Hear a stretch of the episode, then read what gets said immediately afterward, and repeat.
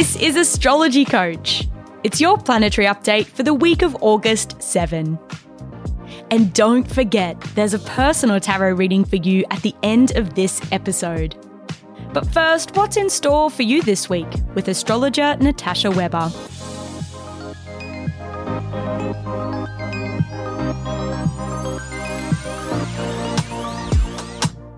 Watch your temper this week.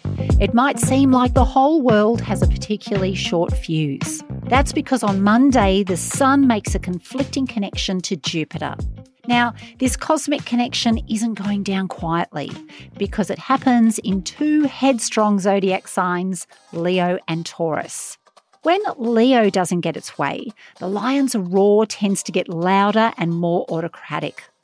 And if the bull's in battle mode, this stubborn sign can double down, digging in their heels until things shift in their favour. And if you're feeling this way, know that you can flip this strong willed energy on its head by relinquishing a bit of control. That might be the opposite of what you want to do, but instead of forcing things to go your way, take a step back and trust the Sun and Jupiter to take the wheel. Do this, and things might actually turn out better than you could have thought possible. It's like when you don't get what you want. At first, it feels discouraging or downright insulting, but then you realise that deep down, it's ultimately for the best. Well, that's what this week's astrology is all about. Sure, initially it might feel like the universe is giving you a tough time. But remember, it's kind of like your best friend who doesn't hesitate to tell you the hard truths. It might be difficult to hear, but it's all meant to help you grow and be the best you can be.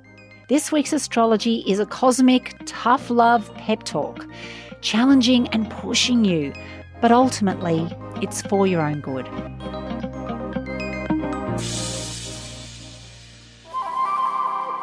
So, how does this week's cosmic climate affect you? Tarot can help with that. And after this, your card will choose you.